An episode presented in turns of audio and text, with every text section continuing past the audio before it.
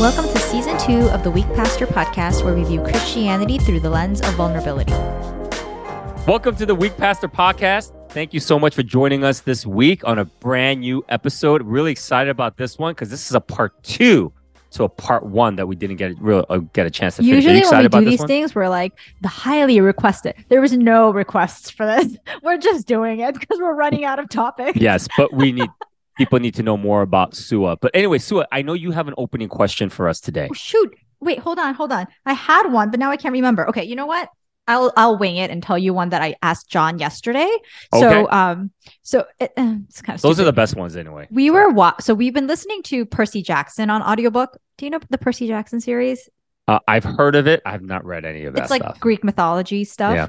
He's the son of um, Poseidon. He's like a demigod. But anyways, there's this one scene. Such a nerd. I'm so into it. It's so fascinating. Okay, full confession. The other day we were eating dinner and Lila asked a question about God and how do you hear from God? And John had the nerve to be like, well, you know, it's like Zeus when he's sitting on the throne. I'm like, please do not mix our God with the gods of Greek mythology, okay? please. He needs to stop listening to Percy separate. Percy Jackson. He's got to stop listening to that like stuff. when Zeus is like reclining in his chair. Like, no. Anyways, um, so there's a scene in which our hero Percy has to has to bathe in the river Styx, and what happens is he becomes like Achilles. You know how like Achilles had like one weakness, but what it did was it amplified all of his strengths, but it Mhm. also amplified all of his weaknesses. This is Mhm. kind of apparently what happens. So I was Okay. thinking about it. So I said to John, I said, John, if like you were to bathe in the river Styx and like What's a river stick? It's like river the Styx, the Styx River. It's like the name of the river, River Oh, Styx. okay. I'm, I'm thinking of like like wooden sticks. No, no, That's no, no, no. It's of. an Okay. under. It's a river in the underworld. Okay, okay. Yeah, okay. it's Hades' territory. Um, so if you were to bathe in this river and all of your strengths became amplified, but then all of your weaknesses also became amplified, do you think you'd be a good person or a bad person? because you know, like, wow. Um, do you know what I'm saying? Yeah. Because everything gets amplified, and so if we're just human, everything's just kind of whatever. But if like your deepest, darkest parts are Hmm. also super, super That's a great amplified, question. would they outweigh your good parts or do you think that you would actually be overtaken by the weak parts does Hmm. this question make sense to you It makes it makes so much sense. okay so what is Wait, your opinion wait. on this Wait, wait. I would like to. You go first because I gotta think. Because Oh. I'm sure you did. You answer it for John? well no he answered it for himself Oh, what, what um did he say? we, well did we say? were, we were at dinner so yeah. What did he um, say? the kids were there and he was like so i'm gonna say it in korean and i'll translate for he said because he could have said it in korean he did not speak in no Korean. he said it in korean because the kids were there if you want to hear the kids here Oh my god! So he said in his Konglish. Okay, let's go. So he goes, "Oh, I would definitely be Dappan which means bad person. like he was like, yeah, he, like, looked at the kids and he was like, yeah, he's like, I would definitely be a a bad person. yes. Uh, I mean, this is the guy who, when I asked about Harry Potter houses, he like without even like blinking, he was like, "Oh, definitely a Slytherin." Like for sure, he's like, "I'm a Slytherin." And then he took like the Harry Potter quiz, and he was a Slytherin. Like they sorted him into the Slytherin house, and he has like zero qual. And the, the the concerning thing about that is not that he's self aware, but he takes such pride Yes. in the fact that like he has this dark side like Thank as if God he's he's a superior to me um because i Yeah. don't you know Well, Suah, I know your answer. I mean, you have to answer this question, Suah. Okay? Because no no, Suah, i will answer this to. question i will i I- think that our um audience will already know how to answer this question. no but can i can i make it uber Oh. spiritual let me Well, make let's it see. uber Okay, spiritual okay, all right. So today, today i was reading in matthew Matthew, what? I don't remember the chapter. It's all blending in, but it's a chapter where Jesus is giving a bunch of parables, and Yeah. the Pharisees and the Sadducees are all testing him, right? So he's Yeah. like, he's like dropping the mic and like using the Old Testament against them, and they're all like, "Whoa, like we can't test this guy anymore. Like he knows too much." But then they're like, "How are we going to kill him now?" Like that kind of passage. Yeah, don't- You probably know which chapter Yeah. I'm talking about.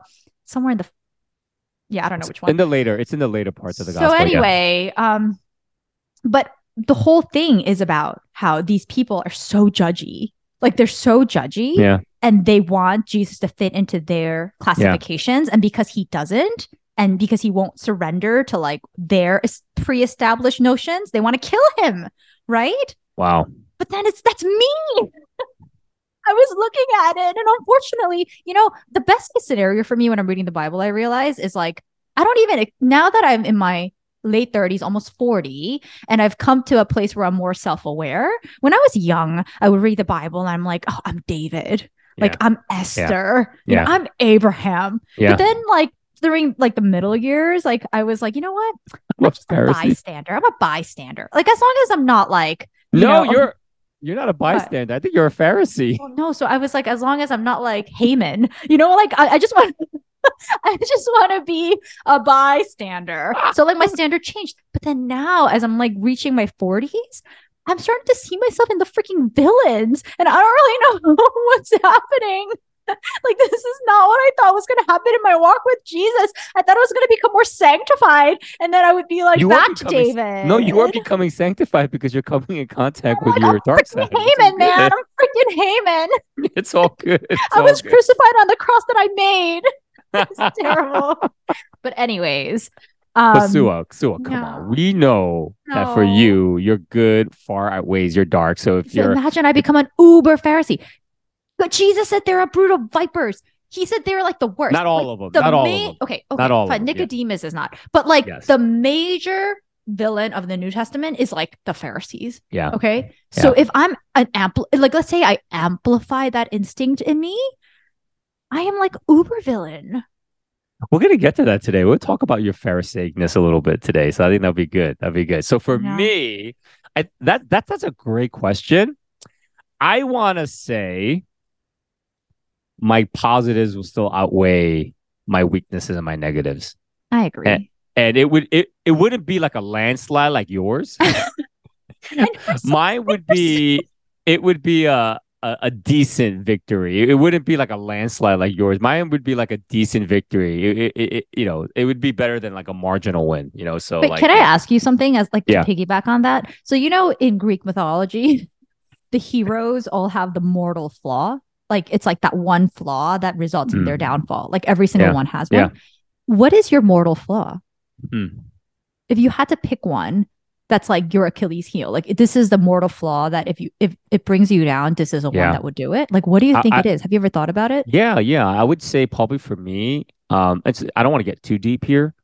Um, I guess the my quick knee jerk thing I would say would be like perhaps anger, right? Hmm. Um, but I think the deeper thing with that for me would be uh shame, Mm, right? That would be my mortal flaw. Like if people are shaming me, Hmm.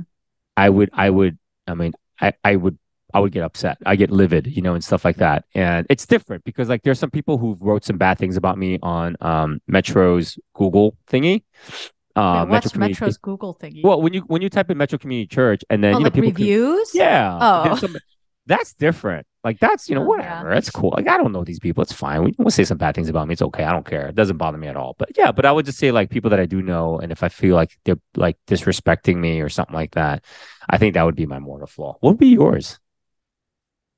I feel like I've talked about This It's- this it's- this is a great opening question too. What is your mortal flaw? it's my What judginess. Ah. And then I say really hurtful words, right, like so- really hurtful things. And here's Oh, the thing, right? I don't think you understand this about me. You Mhm. don't give me enough credit. I actually, you know, I know you you used to say to me like, "Oh, you're like the worst judge of character." I actually don't think I'm a poor judge of character. I actually think I get people pretty well. And so the good side of that is that, but the problem Okay. is Yep. I see people as they are, but I think Yeah. very few things actually bother me. Yes. So that's kind of the part where I think maybe you think I'm a poor judge of characters because like things that bother some people just don't bother me. Yeah. But the good thing about that is that then I can connect with a variety of people very well because I see mm. how they're wired. But simultaneously, when I see people and I decide to use it against them, it actually is very, very hurtful. And I Mm. think this is why, like, some of the people that have been closest to me have said to me, like, when you're angry, like, some of the things you say, like, they stay with me forever. Um, because, like, I hit them where it hurts. Well, like I that woman who that your friend in college who got drunk and started yelling at you at a birthday party or something like that. That's Well, jacked up. Somebody recently, I won't say who, messaged me and said that person deserved No, no, no. They said that No, person didn't I deserve it. They said the other person deserved it. Oh, they the said one that, that said- person, I Yeah, shouldn't have been such the a rich woman, D the rich woman that got a house for her birthday gift or something. Yes. Yeah. But they told Yeah. me that the first per- the first friendship, I shouldn't have been such a D about it.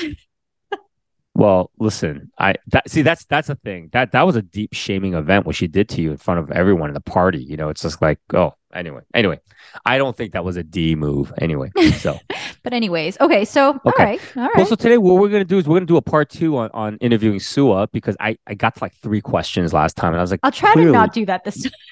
yeah. So we're not gonna to cry either. yeah. Well, no, no, no. We we definitely affirm the crying. Emotions are good on this podcast because that's what the Weak Pastor podcast is about.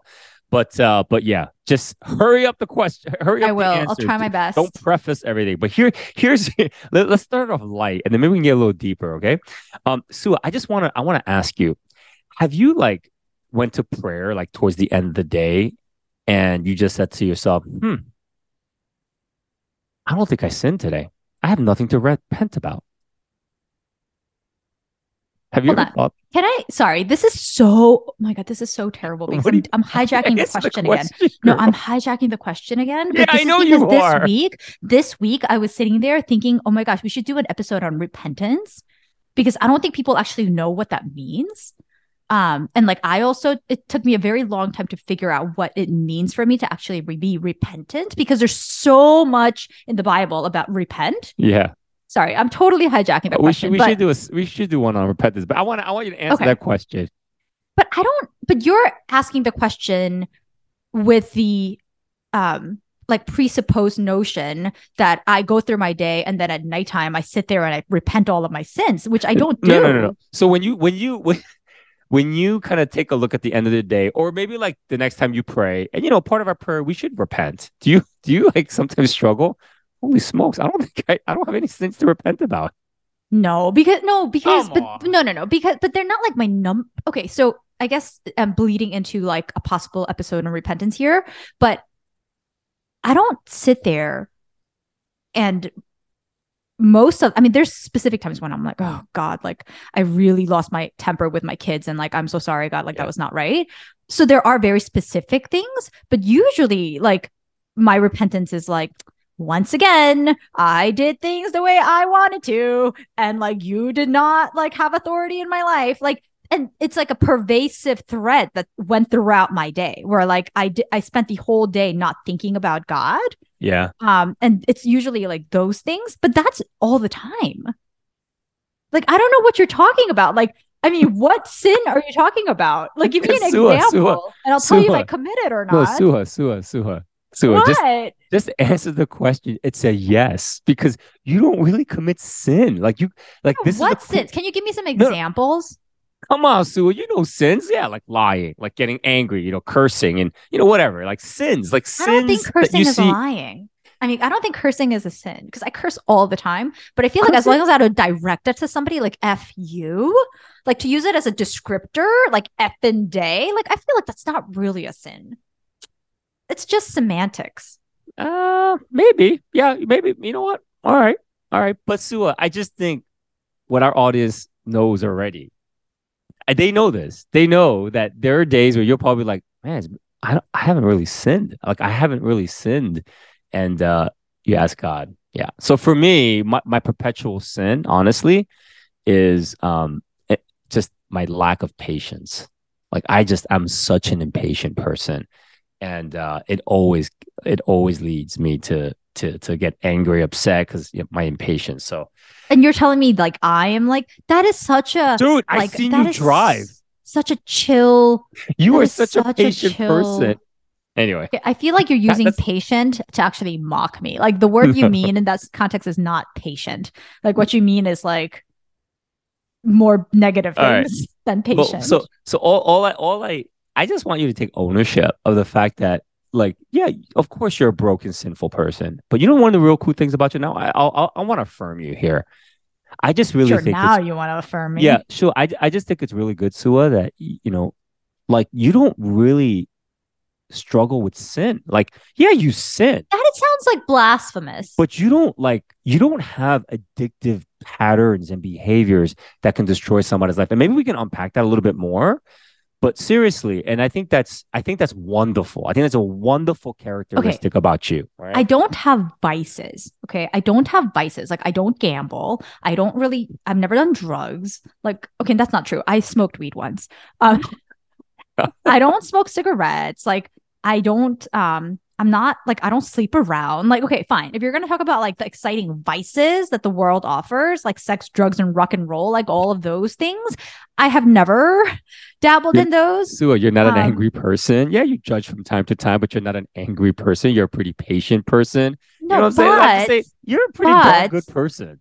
That's why John loves you so much. okay, but and I, this I feel like this is actually worse because now I'm gonna say this and you're gonna be like, oh god, like that's even more I know, holy. It's so Don't nauseating. dig a grave, man. Just But PP, like there's I have so much pride. Like I Oh, have so much pride, and you know what? what are you Pride is like in? the worst. Yeah, but what what what pride do you have? Like, just share with share with us an example of your pride. Okay, so for example, I've come to realize, and one of the reasons why, remember, I think I confessed in this podcast recently that evangelism is very difficult for me.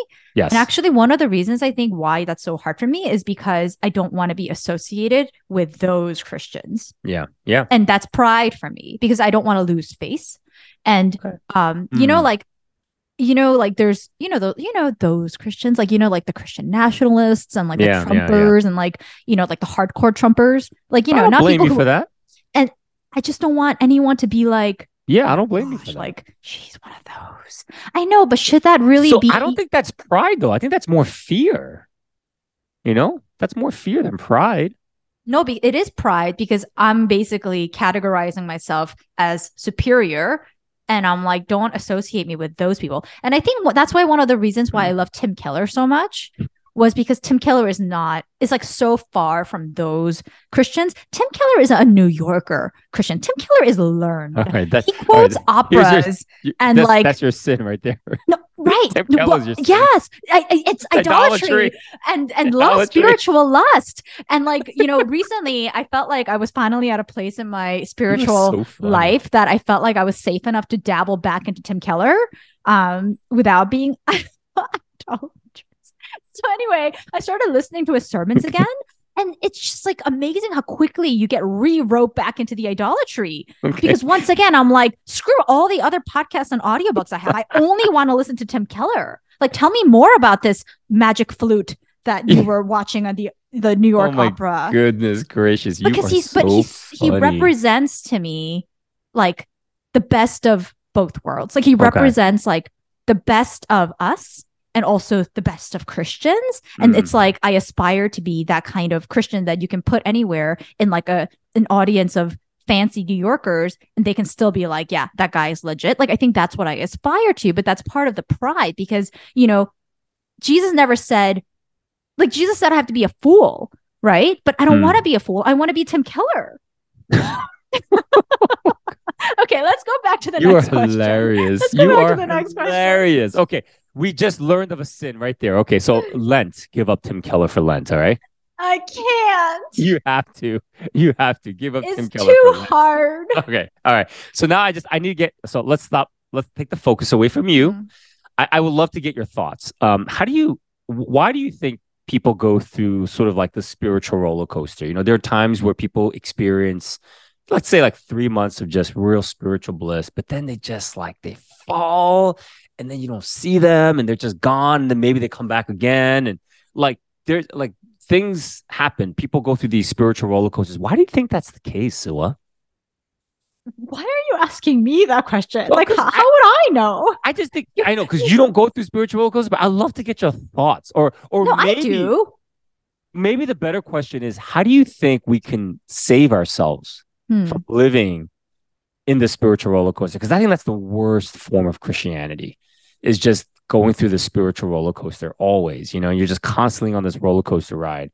And I just think that's a real that's a real sad place to be, right? Because you're yeah. Anyway, I don't want I don't want to share too much, but any any thoughts that No, you I- have on that? I definitely think that um, I do go through a spiritual roller coaster, but I don't think it looks like you know going not going to church or Yeah. something more um, outward like that. And Hmm. I think um, if I'm being completely honest, for the majority of my spiritual life or like my Christian walk, a lot of the reason why I did not stop doing certain things like spiritual disciplines that I was told to do was because of the fear that something Mm. bad would happen to me. Yeah. Like um like if I don't go to church, God's going to stop blessing me. Like if I don't tithe, God's going to demolish my finances. Like I had this kind of fear in the background where like if I don't perform the way God wants me to perform, then God is going to punish me. And you know what? Like I felt very guilty about that for a very long Mm. time because I felt like, man, like that is so not correct theology. Um, Mm. But then you know what? And you can correct me if you feel I, I evaluate these things constantly. And there's a part of me that feels like not all of that was incorrect. Like I'm not saying that Mhm. that should be the motivation for why I seek out God so that I can get rewarded and blessed. But I think there is some healthy dose of like fear of God in there where I Yeah. feel like I do understand that God has the power to do all of these things in my life. Yes. And I do understand that God has the power to take away things and give me things. And I think while the framework completely was not um right, I think that some part of it, like in my life, I've always had this underlying, sometimes healthy, but sometimes unhealthy fear of how Mm. God has power in my life. So I don't think that's all bad. Yeah. Now- okay, what were you gonna say? I feel like no, no, no, no. Keep going. No. Keep going. Um, the roller coaster, I think, is more. Um, so I think that's actively how pe- why people and I get into this roller coaster is because we're constantly in like the seek and receive, seek and receive. So Mm, somebody recently mm. said that we treat God as if he's like a spare tire. Yeah. But like we don't need him all the time. But sometimes when we run into a problem, Yep. then we're like, all right, where's God? Yeah. You know, like where's God? And so that's so instead of God being Lord over my life every single day, we only consult God on a freelance basis when That's we- right. when the end of our own abilities Mm. stops. We're like, all right, well, I've run into this dead end now, so I guess I need God. God, help me. Yeah. And so that's kind of like the seeking or something Mm. like something really. So I think that's been for me. And I think I confessed this previously in another episode. Um, this year for me, the recurring theme so far, I know it's only February, but the recurring theme for me has been um like God's like, my thoughts are literally not your thoughts. And what Mm. that means is not that my thoughts are not your thoughts and the big things that you can't figure out. And Yeah. so when you come to a place where you're like, hmm, my books and self help articles are no longer serving me. So I guess now I should ask God. That's Mm. not how it works. It's even in the things that I think I know. Like, this is so obvious. Like, I told this is common sense. God's like, your common sense is literally not my common sense. Like, Yeah. your common sense is wrong, you know? And that that already is showing me that I'm not trusting God to be my Lord because I'm saying, okay, but these things, like, I know God. Like, I know these Yeah. things. Do you know what I'm saying? And I yeah. feel like yeah. if that it, uh, since that I think has happened, that switch, I feel Mm. less like a roller coaster because I'm like I, I ask God about everything, like Yeah. everything, and I think it's like a discipline for me. And Mm. God, John sometimes like, why do you ask God about everything? Though, like that's so silly, like everything. But I think in that discipline of asking, I'm Yeah. reaffirming to God and myself who is actually Lord of my life. That's right. you know. That's right. I love it. I love it. That's a great answer. Good job. Thank you. Good job, Pastor Suah. Thank you. That's fantastic. Good. I love it. I love it. Um, okay, so you know, uh, part one of this, I I, I left a sort of a an I left the question. I said I'm going to ask you this question the next time, but I don't think I'm going to ask it. I said like, what what is the darkest thing you've ever wanted to do, or something like that. But clearly, like in the previous podcast, I asked, I shared our opening question was if there's a sin you can do and God gives you a pass on it, what would it be? You said you would lie. so anyway, so it's uh I mean, sometimes when I was dating John, like when I was younger, um, I used to stalk the other girls that he had dated on social media. And that's a dark thing for you. I mean, that's embarrassing. Oh God. That's All right, so yeah. embarrassing. Okay, well let's let's let's move on because that's not a question we really need to ask you. that's a boring question for you. Um, Suah, can you share with us what do you think the secret to joy is? Because look, when I think about you, I feel like you do have the gift of joy. You know, joy is different from happiness, right? Joy is only something that God can give to you. The years that I've known you, you you you are this joyful person. It's not just because you exude that, but I because joy is very contagious. And I think one of the reasons why people came into your office all the time when you worked at Metro It's because you have joy. Like you actually have this joy that and joy is from God. And I think people want to kind of be surrounded and they want to get a little touch of that joy. So what do you think is the secret to joy? God, I think I'm a terrible person to answer that. Yeah, but you live it all the time. No, so I that's mean, why though. yeah, yeah. So So- so Yeah. I think I think you got to put that you got to put that to thinking, and you got to you got to workshop this one day. You No, got to no, no, like no. be able to like teach people how to experience joy so, in life. did you ever hear this whole idea that really, really, really smart geniuses are terrible professors? Yeah. Yeah. Because they just can't teach things because Yeah. it just comes so naturally to them. You've heard this, right? Yes. So, okay. So, when I was growing up, people used to always be like, literally, the question that I heard most was, what are you so happy about all the time? Like, this is people used to say this. My mom, my friends. I remember in high school, there was this boy who was like dating my one of my best friends, and he literally was like, What are you so happy about today? And I was like, What kind of question is that? Like, I don't, and I never understood until I had my first daughter. yeah. And she's like that. Like she's Mm. just happy all the time, like all the time. And sometimes I want to ask her, like, what are you so happy Mm. about? And I think finally I'm getting a glimpse of from like the outside perspective of what it's like to see somebody who's like just constantly happy. Hmm. So I and I know you're distinguishing between Yeah. joy and like happiness yeah. but I don't think I'm the right person to ask about that Mm. because I think, you know, one of the gifts that God has given me, if I could call it that, is that I think I'm just a happy, positive person. And it's just my temperament. Like it's the way my daughter is. Like she's not like that because, you know, she believes in Jesus and now she has this joy. So that's why I wanted to ask you, like, wh- I mean, what do you think? Because I'm not, not the right person Okay. to ask about that. So you know? what do I think? So Like, how do you have joy? No, no, How do no, no, you no. have joy? I'm gonna I'm gonna answer the question. I'm gonna answer your question that I just asked you. I think the reason why you're joyful is this, this, this, and that. This is this is just my thinking, um, and I- and I th- I think that helps. I think that helps. I I think um yes, you know, joy is a spiritual gift, right? So you that God's giving you the spiritual gift of joy, which is great, but sometimes we lose our gifts, right? I think one of the major reasons why I think you're able to live a life of joy is because you know how to handle disappointments. You know how to handle disappointing things. Like you have a tendency to like try to understand when people disappoint you. I mean, one of my questions was actually, how do you deal with when John disappoints you? Like, I, I'd love to know that because I think, you know, when, Wait, you're didn't we do that question last time? Did we? No, no, yeah, no. yeah. don't And I so. said I, I said I can't yell at people when I do the stupid things too. Oh, you know what? Maybe, maybe, maybe. So, see, exactly that answer is exactly the reason why I think you're joyful. Because when people disappoint you, you always look at, well, you know what? I'm just as messed up too, and I do the same thing, whatever.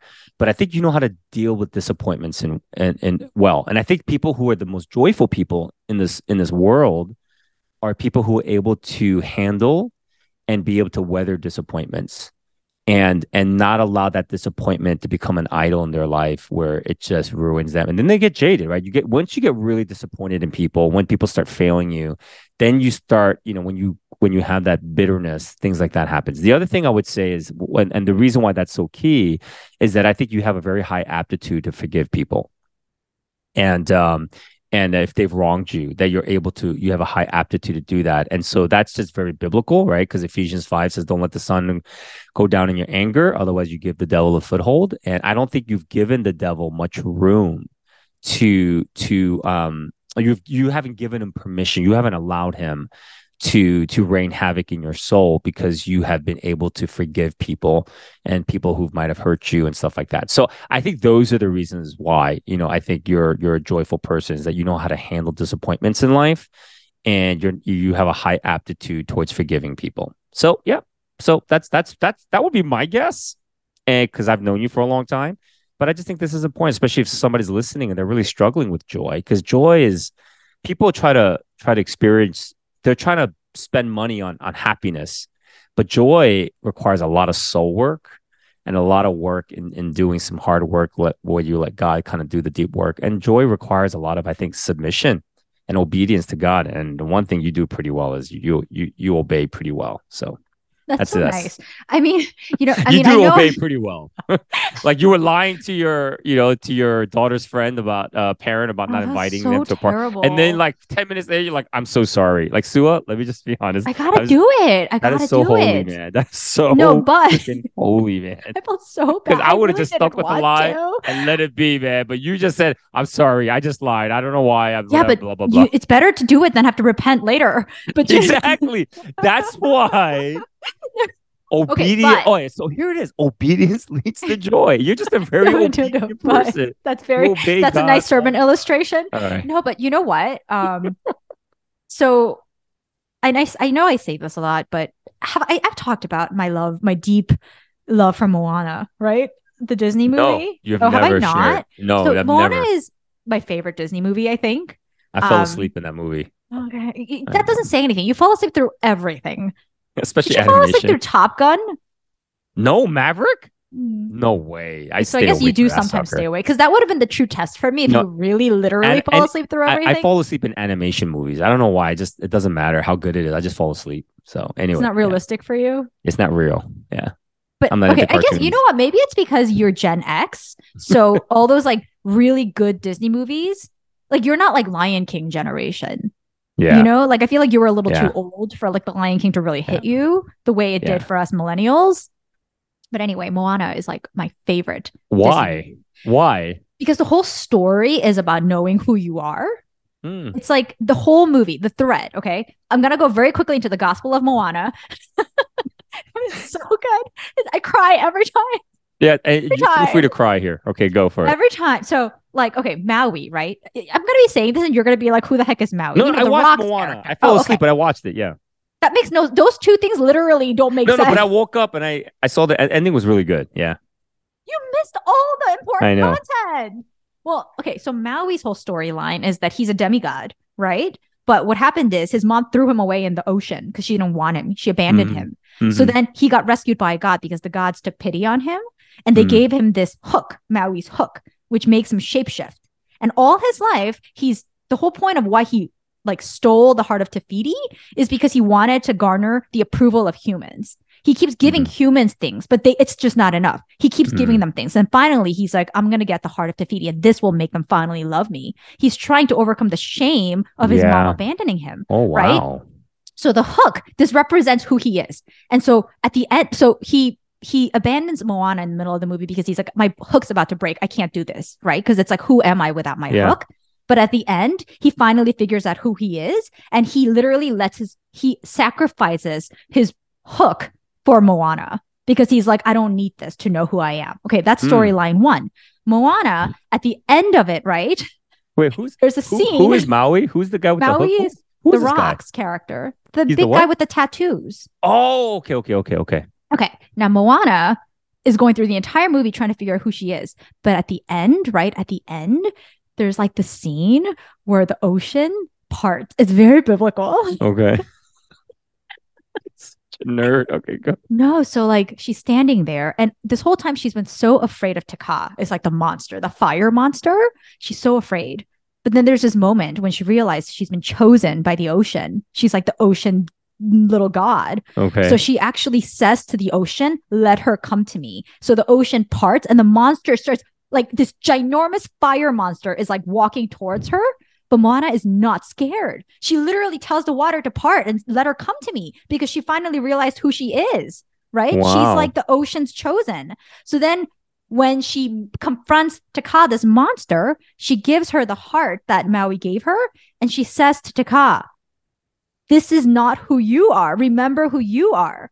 It's an identity story. So then she becomes Te Fiti. Taka becomes Te Fiti. The whole story is about no- us living our lives, not realizing who we really are. And Who's when we realize who we are, what? well, I'm gonna Te Fiti. have to edit this crap out, by the way. Well, who's Te Fiti? Who's Okay, Te Fiti? you know? Forget Okay. it. Move on to All the right. next question. I got no, no, but that's good. That's good. Okay, man, you're you're you're so passionate about this movie, Moana. It's, amazing. Every time she says, there's like that music. you remember all the names and then the she's characters. like she's like let her come to me i cry every time Aw. it's so moving You know, you know the, and I said this before. I think in the podcast, the thing, the mo- the movie, the line that makes me cry all the time, or the movie is Good Will Hunting. Oh, at gosh. the end when he what goes line? at the end when he's like, "Hey, Will, I don't know much, but it's not your fault." And he's like, "Yeah, I know." He's like, "No, no, no, no, no, you don't know. It's not your fault." And he keeps going like, "I know." And he says it like five times, five, six times. And Matt Damon is like, "Don't you f with me?" And he just pushes him. Remember that? And then Yes. like he just says, "I'm sorry, I'm sorry." Every time I watch that, I ca- cry every time because I think wait, if you've been abused, you Mm. always think it's your fault. There's something wrong with you, and that's what's causing the abuse. And that's why, like that scene, Oh, it's the shame. I yeah, it's a shame. I watch it every time, and you know, it's it's on um, it's on Starz TV and Showtime and stuff, and I have those channels, and I always watch it, and I always watch that that scene because it's just so powerful, so so. Good Will Hunting, honestly, it's my all time favorite movie, just because it's just I just I love that movie. I just absolutely love it. But anyway, okay, Moana, the Gospel according to Moana. Yes. Got on film, baby. Oh man. All right. So I, I got I got a this is this is another question. Um, why do you think uh people sometimes downplay some of their achievements? Are you saying is people me?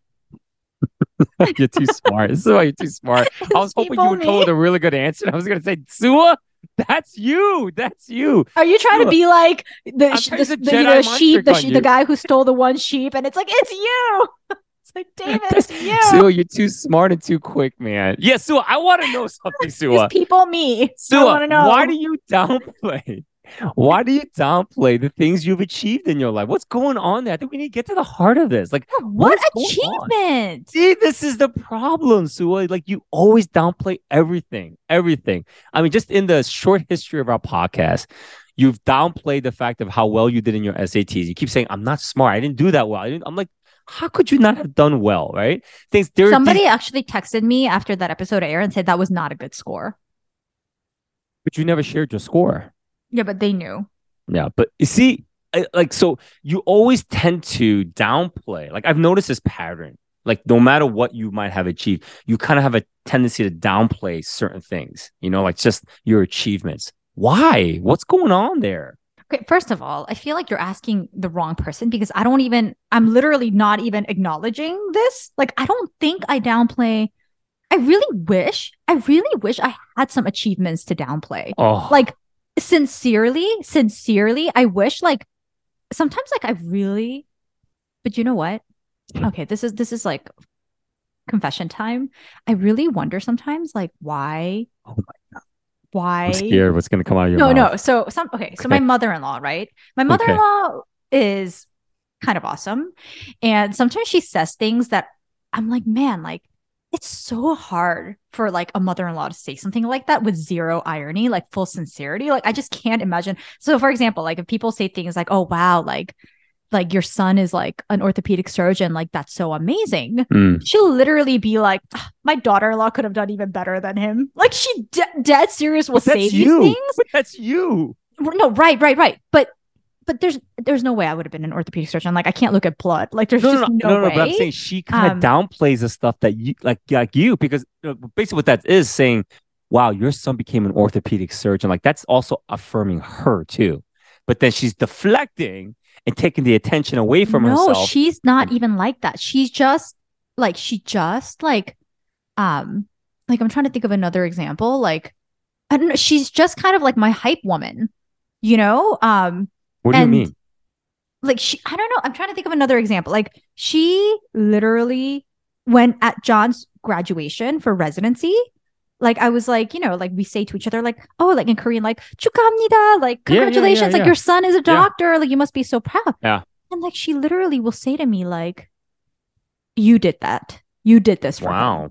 Which you know what? Whether it's real or not, it's mm. such a difficult thing for a mother-in-law to say something like that to her daughter-in-law about their own son, because our instinct is to you take hit the jackpot, the glory, the right? Yeah. So okay, now i say that because sometimes i think about when she says things like that like i'm like hmm i wonder if i could have like maybe if i had really applied myself like maybe i really could have had the prestige and status of being like an orthopedic surgeon because you know what? People are always so impressed. When people when i say like when they say like oh what does your husband do? and i'm like oh he's a surgeon like lila is so proud She literally mm. finds ways to weave into conversation that her dad's an orthopedic surgeon about random things like, oh, Yeah, yeah. giraffes. I like giraffes. Did you know giraffes have bones? Oh, do you know who knows a lot about bones? My dad. He's an orthopedic surgeon. like that guy.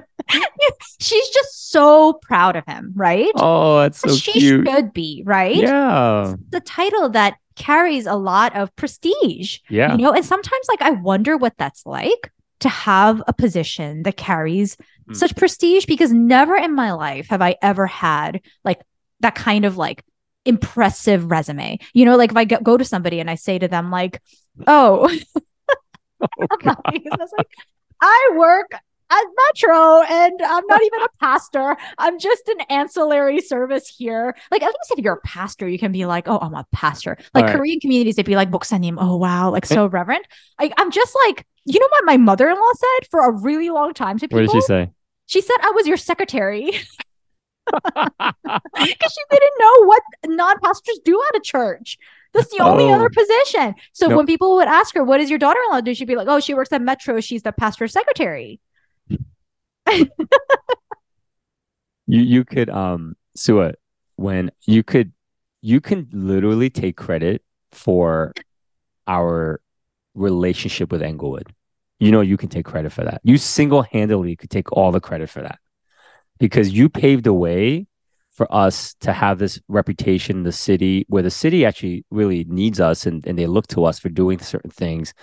But like you're the one who opened that door. Really, you are. So you can you can be very, very proud of that. Very, very proud of that. But anyway, yeah. But you do, Suah, you tend to downplay all your achievements and different things like that. And and like you kind of minimize those things. And I'm just wondering, like, why? Like, what is it? Is it like were you like maybe taught not to show off? Were you taught not to, you know, certain Yes. things? Because you Yes. tend to always downplay stuff. Well, um, I'm think I'm as you're speaking, I'm literally thinking like, do I actually downplay or do I genuinely because I genuinely feel like there's a lot of things that I'm proud about in my life. Yeah. Um, but none of those things are accomplishments. Um, because I think maybe I just have very specific standards for what I Mm. count as an accomplishment. And you know what? This I think some of that goes back to, and I think I've said this on this like podcast before, but on the show before, but um some of those things go back to like my family's belief that like you it's it can't be success if others can't see it. So like if Yeah. others don't acknowledge your success, it's not real success. And I do think there is some of that permeating like what I actually view as an accomplishment Hmm. versus not. Hmm. Um, and so I, I definitely, so for example, like being a happy stay at home mom with two kids in a happy household is not success because Wow. that's not something that others would look at and be like, wow. Versus Hmm. becoming a doctor and an orthopedic surgeon, that is an accomplishment You need because people look at it and say, wow. well, right. mo- So, you need right. a whole new metric system because most people i mean you're right I, I guess i guess i understand why you would think that but you know how hard it is to raise up kids and live in a home where everyone is in love and everyone it's a healthy home that's one of the hardest things i think to do um and you're and you're able to do it so anyway but but even though so even if you were an orthopedic surgeon like even if you were and i said yeah she's an orthopedic surgeon and you'd be like but pp i'm not the head of orthopedic That- surgery in the hospital not say yes, that. you would, Suah. No, you I would wouldn't. downplay your achievements. I know you would do that. You're like, well, I'm not the head. I'm not the head orthopedic surgeon. And I'm just like, come on. Like you no, always I don't think I would. Maybe God should try me and give me like a really good position of power. Sometimes I do wonder though, because of like my pride, if God did give me like there, okay, so there's two, not that this is, I know this is supposed to be an interview about me, but there's two people in my life that I look at and say, no matter what God would throw at these people, Hmm. these people just would not become arrogant. One of them is you, and one of them is John. Hmm. Like, I, I look at you guys and I'm like, literally, no matter how much God gave them positions of like quote unquote power or like status or pres- prestige in the eyes of the world, because sometimes they go like synonymous. They're not Yeah. always the same thing, but sometimes, like, if you're a senior pastor of a large church, there is a lot of p- power and prestige and status, right? If you're an orthopedic Mhm. surgeon, there is a lot of power and prestige um, that comes with it. but I feel like for both of you guys, and I don't know if this is your thing with my joy, um, but with John, sometimes I don't even think it's like a spiritual thing. I think that's just how he's wired. Hmm. He's just a humble person. Yo, I And- think it's his mom, man. His mom humbles him. No, no, no. Uh, if anything, Okay. if anything, she has like Okay. lifted him high. Okay. It's a Korean family with one son. Come on. Okay, okay. um, you know very well about the Korean Yeah, yeah, families yeah. with one younger son. But um, and I say that because like with John, like you know how like so he's a surgeon, sounds fancy, Very but once in a while, like he'll be like, Can you believe I'm a surgeon? It's so crazy. like it's it's like the novelty of it never wears off. Yeah, like he yeah. never gets there and says, Oh, well, on to the next thing, or Yeah. like, wow, like I've Yeah. made it. Like sometimes it hits him like, oh my gosh, I can't believe God made me a mm. surgeon. Like this is so cool. Yeah, but he's and so that- good with his hands. He can build and you know make things with his hands. But It's like it gift. never gets to his head. Yeah. It's very yeah. odd to me because I feel like for me, if I were in his position, I kind of would be like, yeah, that's right. Like I'm a surgeon. No, but I don't think so. But he's so like, oh my God, this is so cool. Like Yeah, it's so yeah. exciting for him still that like somehow he made it as a surgeon. Like, how did God do this for him? Like it's so cool. and I feel like you have the exact same thread in you where sometimes you'll be like, oh, I don't know how I did it as a pastor. Like, I don't know how I wrote this 300 page paper. I don't know. I'm so stupid. I That don't know how I edited. did it. that and you I'm like, edited. you wrote it like you sat there and you did it like you you yeah of course god did but he partnered with you and you made this church but you're never like yeah i grew it like it's always very like god did this Oh. like it's so well, cool thank you, thank you, thank you. That's a very nice compliment. Thank you. Uh, it's not about me. It's about you, girl. It's about you. but i don't have back. that Okay. so that's why god won't give me any accomplishments No, you have a lot of things you have accomplished, and we're not going to share all of it because you would disagree with me on every single one of them. Every single one of them. Um, this is interesting. I mean, I thought I was going to use that Jedi mind trick on you. I thought you were going to be, but you're too clever. You're like, ah, is this? Are you talking about me? do you think i'm an idiot you must think i'm a real moron oh man, I was hoping we can get deeper into this thing. But anyway, okay. So I have two more questions, and I think this is just important because this is these are two areas I do know that you're good at. All right, and and I, I know you know too. So i'm getting ready to downplay this. them right now No, no, no, don't don't downplay this. Um, what what do you think is is really a key, like a secret to having a healthy marriage? What is it, Suah? Like, because so many like marriage is such a fragile ecosystem. Like it's so fragile. Hmm. When people enter into marriage, they don't realize how fragile it is, right? And any little thing could destroy it. Okay, you and John have figured out how to have a good, healthy marriage. And so, just based on your experience, not what you've read and things like that, what has been the secret to your marriage? I asked this to John once. We were at the Metro office, actually. Did I say this? We were at No. the Metro office, No. the old office, not the new Okay. office. yeah. And he was sitting underneath the giant clock um, that used to be at the entrance Mhm. in those blue gym walls. oh, yeah, yeah, yeah. Um, gym walls. And it was like our 10 year anniversary Those year. walls. you know, so it's like the blue gym uh, mat Oh. color. I, I still remember when the person painted the office and I was looked at it and I was like, holy smokes, this is so blue. It's like you're back in Oh. a wrestling. oh, seriously, it took me like I had those terrible mirrors of me getting I'm wrestling in these matches. I used to be, so scared to wrestle. But anyway, okay. so So, I yeah. asked John because it was our 10 years. And I said, Hey, so what do you think is like our secret to like our happy marriage? And he literally took single handedly all the credit for it. He was like, It's because I'm such a thoughtful husband. and he wasn't joking. but okay, But- fine, fine. I concede that is a big part of it. Um, I think a big part of it is um it's like it's not about me. If Mm. and I think that's such a hard Mm. It, it's so I like difficult to do that because Yeah. my I'm wired to make it all about me. Like I'm Mm. just wired that way. My sinful flesh wants to make everything. I mean, I've said this before. It wants to make the heroes of the Bible about me. Mm. Yeah. Like it's just that's my instinct is like everything. So if if John forgets to pick up his dirty clothes and put them in the hamper like I asked him to, it's a personal attack on me. Like I'm Mm. like you are doing this against me. Mhm. instead of thinking that maybe that's not his intention. Like he was, he just forgot. Or like if he says something in a certain tone to me, I immediately make it about me. Like, oh, he he's attacking me. And I Mm. feel like in the beginning of a marriage, that was very difficult for me because um I just took everything he did that I, I was not happy with as a personal attack on me. I Hmm. think um and maybe vice versa. I'm not sure. I can't speak for John.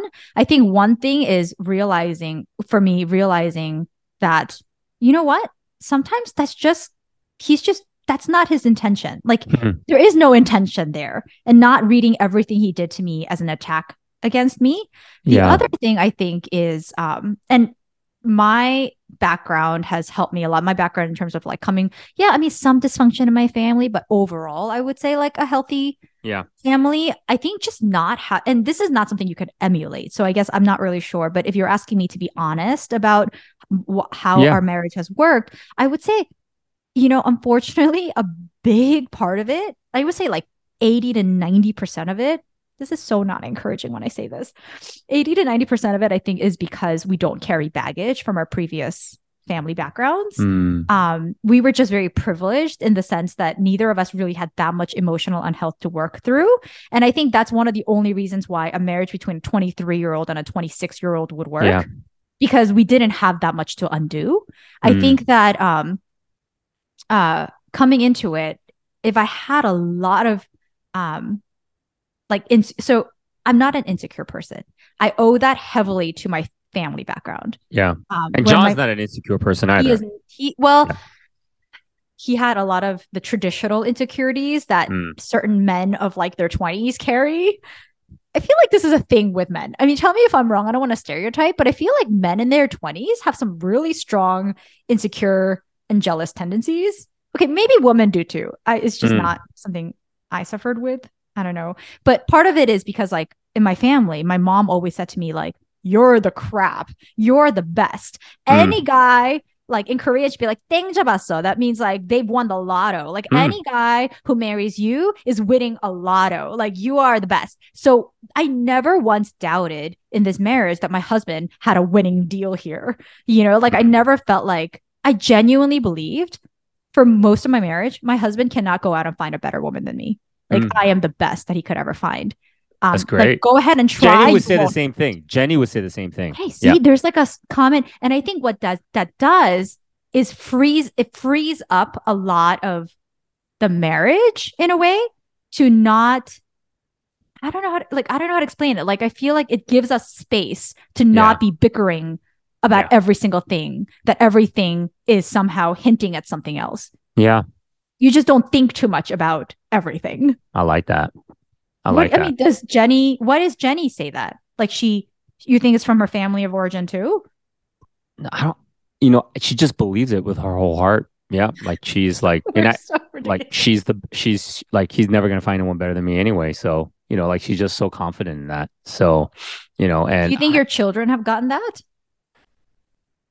I hope so. I hope so. You know, because they grew up in a good, you know, they've been privileged to grow up in a good home. So I hope so. Uh, but you know, Jenny, it's interesting because I, I wouldn't say her her parents were not like she was not favored uh, by no stretch. She's like the middle child, you know, and stuff like that.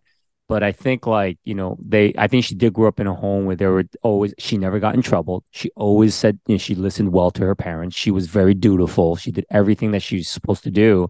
So like her parents just they you know they they didn't have to yell at her and like you know discipline her or anything like that so they're always thinking like you know out of all the girls you're the best one you know like you're the best one because you're the one that has you know that that that is just really you have the right personality you know to be like in a good marriage and stuff like that so anyway i remember um yeah i remember when my uh m- m- when, when my family my parents met up with my with jenny's parents for the very first time Yeah. uh, we we had dinner, and afterwards, I know my my mother in law pulled my mom aside and said, you know, you know, he Jenny's the best one.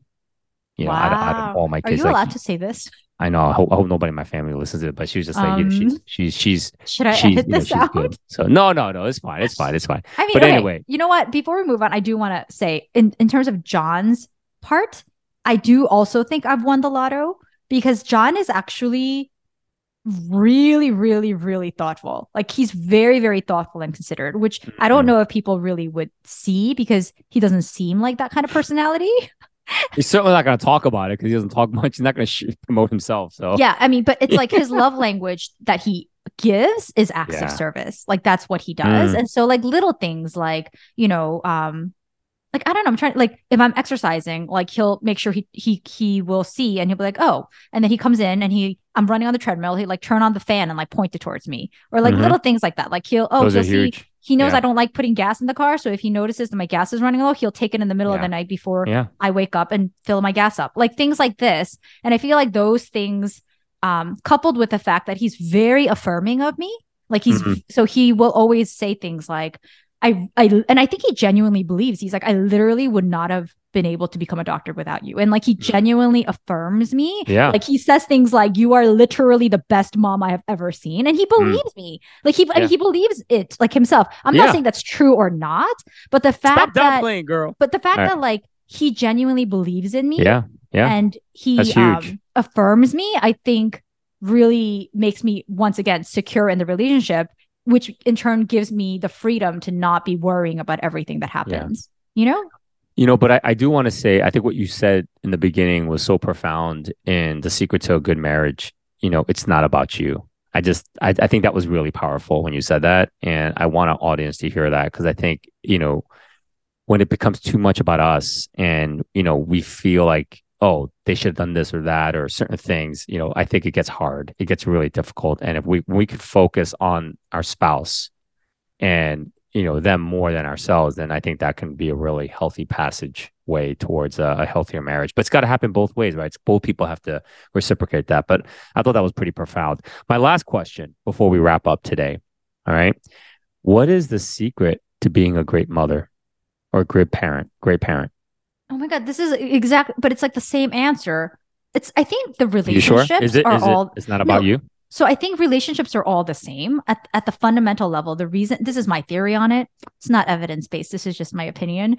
I think one of the reasons why we can't do healthy relationships is because we make it all about us. Mhm. Um, even with God, I think one of the reasons why we can't have a healthy relationship is because we make it all about us. Yeah. And um, like I read a parenting book by Paul Tripp, and he talks about how parents sometimes make it seem as if like if my teenage kid is yelling at me because he's annoyed with me, somehow I make it seem as if like, oh, little little Paul woke up this morning and he decided Mhm. I am gonna really annoy my mom today. Yeah. Like it's about it's, I'm just gonna annoy my mom today. Versus we don't sit and think, oh, maybe the problem is that he's also a sinful person just like me yeah you know and i feel like that Hmm. removes the layer of that personal attack and i think this happens a lot with our closest relationships i said this with you know with john like i used to take a lot of things he did as a personal attack on me i think we do the same thing with kids and i think in fact we do even more with kids because Mhm. we have this layer of but do you know how much i sacrificed for you yes do you yes. know my vagina is in tatters because of you? like, do Oh you know? God. Like, do you know? Like, I mean, this is the kind of thought pattern that we have. Like, I have sacrificed all my disposable Yeah. income, all of my disposable time for you. Like, I have done so much for you. And like, you, this is how you're going to treat me. Like, this is what you're going to do. Instead of thinking, they're also broken. I am broken. We're just trying our best. And maybe it's not about me. Like maybe they don't, that's not them attacking me. It's just they're wrestling with their own sinfulness, Hmm. just as I am. And I think removing that one step away and not being so enmeshed. yeah I mean, do you, does this like make sense? Oh, absolutely, absolutely. You know, in some ways, you know, I think this is important because, I, you know, I said this to Jenny, and it's so sad because in, immigrant families, I think this is so much more heightened than I think in non-immigrant families. Mm-hmm. yeah. And the reason why I say that is because, yeah, like it's this idea that we sacrificed so much to come to this country. We came to a country that we couldn't even you speak the language. We did everything for you guys, and now you kind of owe us. And I just think that's so unfair for any child to feel responsible for their parents. Like it's so like Mm. it's it pains my heart to Yeah. think that a child now as an adult has to feel like they have to now be responsible to take Right, care of their parents. Like I just think it's so unfair because as a parent, our job is to like let our kids thrive and excel and that's it. And we cannot be the burden on their shoulders going forward you know but so much of i know the korean culture is really about that. It's like the kids have to really care for their parents and and, and keep that you know keep that on there and stuff. And so it's, it's really sad because i feel like people can't move forward in their lives when that happens. And so i think you did say something really important. It's not about you but also like the the thing is let your kids be the person god wants them to be Right. and let them just excel and don't be the burden for them you know? And i think that that might be one of the reasons why i think you're doing so well as a mom is because you're not being a burden to your kids in that way and i think just like i just see this so many times when parents become such a burden to their kids and especially as they get older they become a greater burden and you know if, if you're listening if that's you please change that if you can and stop being a burden to your child or to your children and let them be free. Let them do what God's calling them to do. Let them do what they really want to do in life. And don't give them the burden of telling them they got to do this when they grow up. You know, and like we see that happen all the time. Like parents give their kids their occupation, what they're going to focus on for the rest of their lives and things like that. And actually, kids, some kids do it, particularly immigrant families. They Mhm. do it.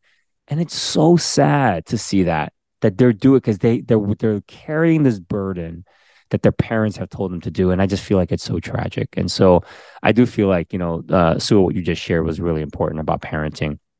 You know, Um, like remember when we read that? I, I quote this article a lot because I remember I was really impacted by it. But remember you, oh my gosh, remember you photocopied all those pages from that Henri Nouwen book? Oh, yeah. And I Yeah. go back to it a lot because Yeah. I think that's it goes very perfectly with that whole idea of like it's not about me. But Yep. um, I think a lot of times we don't get not to make it like super spiritual, but we don't get from God the things that we can only get from God. So Mm, then we start seeking fragmented versions of it from our friends, our spouse, our children yeah. to like Yeah. give us that approval that we are seeking. Yeah. You know, if only my spouse would do this for me, then I would feel loved. If Yep. only my child would do this for me, then I would feel like I'm truly approved and Yep. loved. Yep. But we can't get these things from broken people because they're broken just like we are. We can only get them from God. Like, once again, going back to Moana, we can only know who we are, like, really know who we are in God Yeah. right? Like only the approval of God is full and complete. But we Hmm. keep asking our spouses and our children to do Yep. that for us. Yep. And then, like Henri Hmm. Nouwen said, we become demons. Like Yes. we become little demons. Like that was such like um savage language that I Yeah. remember reading it being like demons. Like that's Yeah. a little extreme. But then if I look at my behavior in those moments when I'm seeking from people who cannot give me the Mm. things that I'm seeking that I can only get from God, I do act demonically. Like Yeah. I am being a demon. I'm Yeah. being a burden Yep. on them. I'm hurting them. Yep. I'm destroying myself and destroying the most close relationships that I have. It's Yep. demonic. Yeah. You know, and I feel like um Mm. That's why and again like i know this sounds so like prosaic and cliche like yes do your spiritual walk with god and everything will fall into place like seek the kingdom and everything will fall into place but like i really feel like if you don't know who you are like if you don't if you're not getting the affirmation from god if Mm. if you're not reminding yourself like i'm a child of god i am a child of god i have everything i need in jesus you're gonna seek it out from other people Yeah. when they fail to give you what you want because they will fail because they are also broken then you're gonna crash and Yeah. Yep. you know Yeah. so yeah That's powerful. That is a great way to end it. That was so powerful because I think that's the way to do it. Yeah, we it, when uh, you said something, you know, along the lines, uh, and and and it bears worth repeating. You said, whenever we make any any relationship about us, it'll Mhm. never work. And you said, and it's the same thing with God. When we make it all about us, it's not going to work. And it's so true. And it's just so sad. Maybe that's the the roller coaster that people get through in a spiritual roller coaster when we, when we opened up with that question in the beginning is because there are times when we don't make it about us and then we're just doing really well with God. But then there are times when we make it all about us and then we're just really struggling, you know, Mhm. and stuff. So, but anyway, yeah. Suah, what a what a great interview interviewee you are. It's what a great to- interviewer you are Oh, We're so, so great to get to together. We're you. so great together. All right. Well, if you think you're, we're great, just please comment. No, I'm just joking. Anyway, but we want to thank you so much I'm for listening. kidding. Write Yeah. us a review. Yes, write us a review. We'd love to hear that. Um, it'll help us. And uh, share with your friends if this podcast was helpful too. And just want to thank you so much for listening today. Have a great day.